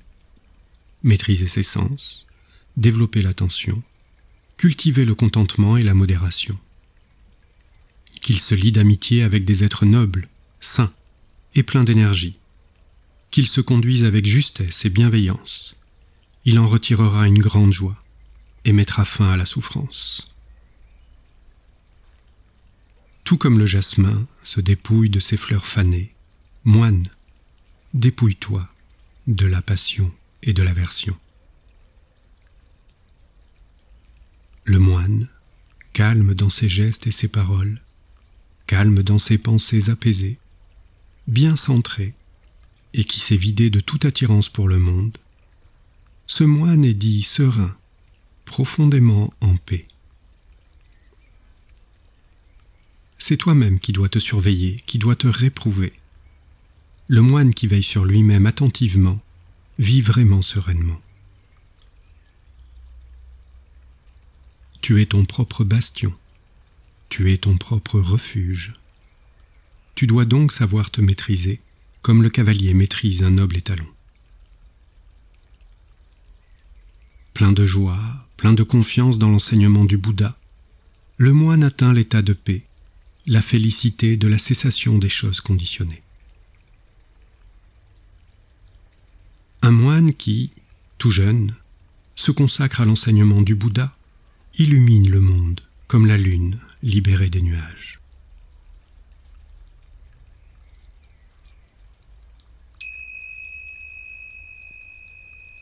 Chapitre 26 Le saint homme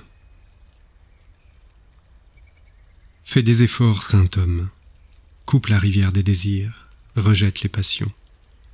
Prenant conscience de la fin de toute chose conditionnée, saint homme, prends conscience de l'inconditionné.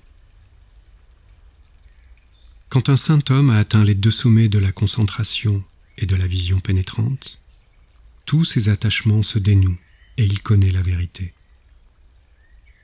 Celui pour qui n'existe ni cette rive, ni celle de l'au-delà, pas plus que la moindre rive, qui est libre de tout souci et de tout attachement, en lui je reconnais le Saint. Assis en silence, concentré, purifié, sa tâche accomplie, toutes souillures envolées, il a atteint le but ultime, le plus haut degré. En lui, je reconnais le Saint. Le soleil brille le jour, la lune brille la nuit. Le guerrier brille dans son armure, le saint homme brille en concentration. Mais, de jour comme de nuit et à tout moment, l'éveillé brille de toute sa splendeur. On l'appelle saint homme parce qu'il a repoussé le mal.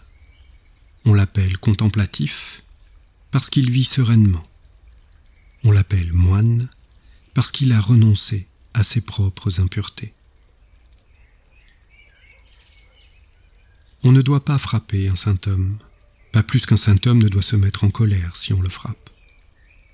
Honte à qui fait du mal à un saint homme, honte plus grande encore au saint homme qui se met en colère.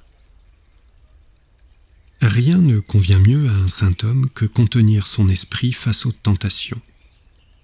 Plus l'intention de faire du mal diminuera, plus sa souffrance s'apaisera. Il ne fait aucun mal en parole, en pensée et en action. Il sait se maîtriser de ces trois façons. En lui, je reconnais le saint. La personne qui t'a transmis le Dhamma, enseigné par l'éveillé, le Bouddha, mérite que tu l'honores de tout ton respect, comme la flamme du sacrifice par le saint homme est révérée. Ce ne sont pas des cheveux relevés, le clan ou la naissance qui font d'un homme un saint. Celui qui est droit et authentique a un cœur pur. En lui, je reconnais le saint. À quoi bon relever tes cheveux paresseux? À quoi bon revêtir une peau d'antilope? C'est en toi que se trouve le nœud, et toi, tu ne polis que l'extérieur. Il porte des haillons rapiécés, ses veines sont saillantes, son corps décharné. Il médite seul dans la forêt. En lui, je reconnais le saint.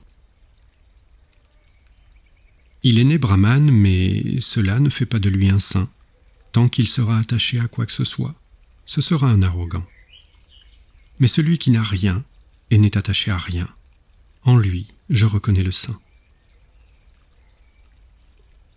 Il a coupé tous les liens, il ne connaît plus la peur, au-delà des attachements, libéré, en lui, je reconnais le saint. Il a sectionné les liens de l'aversion, défait les nœuds de l'avidité, rejeté la prison de l'ignorance. Il s'est éveillé. En lui, je reconnais le saint. Il supporte sans colère insultes, mauvais traitements, emprisonnement. Son armée est sa force, sa force est l'endurance. En lui je reconnais le saint. Libre de toute colère, assidu et vertueux, libre de toute arrogance, méditant bien entraîné, ce corps sera son dernier. En lui, je reconnais le saint. Pas plus que l'eau n'adhère à la feuille de lotus, ni qu'une graine de moutarde tient sur la pointe d'une aiguille, il ne s'attache au plaisir des sens. En lui, je reconnais le saint. Il réalise par lui-même, ici et maintenant, la cessation de la souffrance. Il a posé le fardeau, débarrassé. En lui, je reconnais le saint. Sa compréhension est profonde. C'est un sage capable de discerner ce qui est la voie et ce qui ne l'est pas. Il a atteint le but ultime. En lui, je reconnais le saint. Il se tient à l'écart, aussi bien des laïcs que des moines, sans demeure, presque sans besoin. En lui, je reconnais le saint. Il a renoncé à toute violence envers les faibles comme envers les forts. Il ne tue pas et n'encourage pas les autres à le faire. En lui, je reconnais le saint. Il est amical quand les autres sont hostiles, paisible quand les autres sont violents, sans attache quand les autres sont pleins d'attachement. En lui, je reconnais le saint. Passion et aversion, arrogance et fierté l'ont abandonné, comme la graine de moutarde glisse de la pointe d'une aiguille. En lui, je reconnais le saint. Ses paroles sont instructives, aimables et vraies. Il n'agresse jamais personne. En lui, je reconnais le saint. Dans ce monde, il ne prend rien qui ne lui ait été offert, court ou long, petit ou grand, plaisant ou pas, rien. En lui, je reconnais le saint. En lui n'existe aucune attirance, ni pour ce monde, ni pour celui de l'au-delà. Libre de tout désir et de toute peur, en lui, je reconnais le saint. En lui n'existe aucun attachement, à jamais libéré du doute par la connaissance. Il a atteint la rive au-delà de la mort. En lui, je reconnais le saint. Dans ce monde, il a transcendé les liens du mérite et du démérite. Il est libre de tout chagrin, de toute pollution. Pur, en lui, je reconnais le saint. Sans tache, pur, calme et limpide comme la lune, il n'a plus aucune attirance pour l'existence. En lui, je reconnais le saint. Sa route lui a permis de dépasser le dur chemin du samsara, de l'illusion. Il est passé sur l'autre rive, libéré du désir et du doute, concentré dans sa méditation, sans aucun attachement, éveillé. En lui, je reconnais le saint. S'il abandonne les plaisirs des sens et renonce à la vie dans le monde, passions et désirs d'exister définitivement lâchés, en lui, je reconnais le saint s'il abandonne le désir et l'avidité et renonce à la vie dans le monde, avidité et désir d'exister définitivement lâchés, en lui, je reconnais le saint. Il a laissé derrière lui les liens humains, il a aussi transcendé les attraits divins. Il a posé le fardeau de tous les attachements. En lui, je reconnais le saint. Il a laissé derrière lui les plaisirs et déplaisirs, apaisé, débarrassé de la condition humaine, comme un héros, il a conquis tous les mondes. En lui, je reconnais le saint. Il a la connaissance de tout ce qui concerne mort et renaissance, sans attachement, libéré, éveillé. En lui, je reconnais le saint. Nul ne peut suivre sa trace, pas plus les humains que les Devas ou les Gandhabas. Toutes souillures effacées, un Arahant. En lui, je reconnais le saint. Il n'a rien derrière lui, devant lui, ni ici, il n'a rien. Aucun objet ne peut l'attacher. En lui, je reconnais le saint. Comme un noble taureau, victorieux, c'est un héros un grand être, libre du désir, éveillé, purifié. En lui, je reconnais le saint. Il connaît ses vies antérieures, il voit paradis et enfer, il est parvenu au bout de ses renaissances, il a toute la connaissance. C'est un sage qui a atteint les sommets de l'excellence. En lui, je reconnais le saint.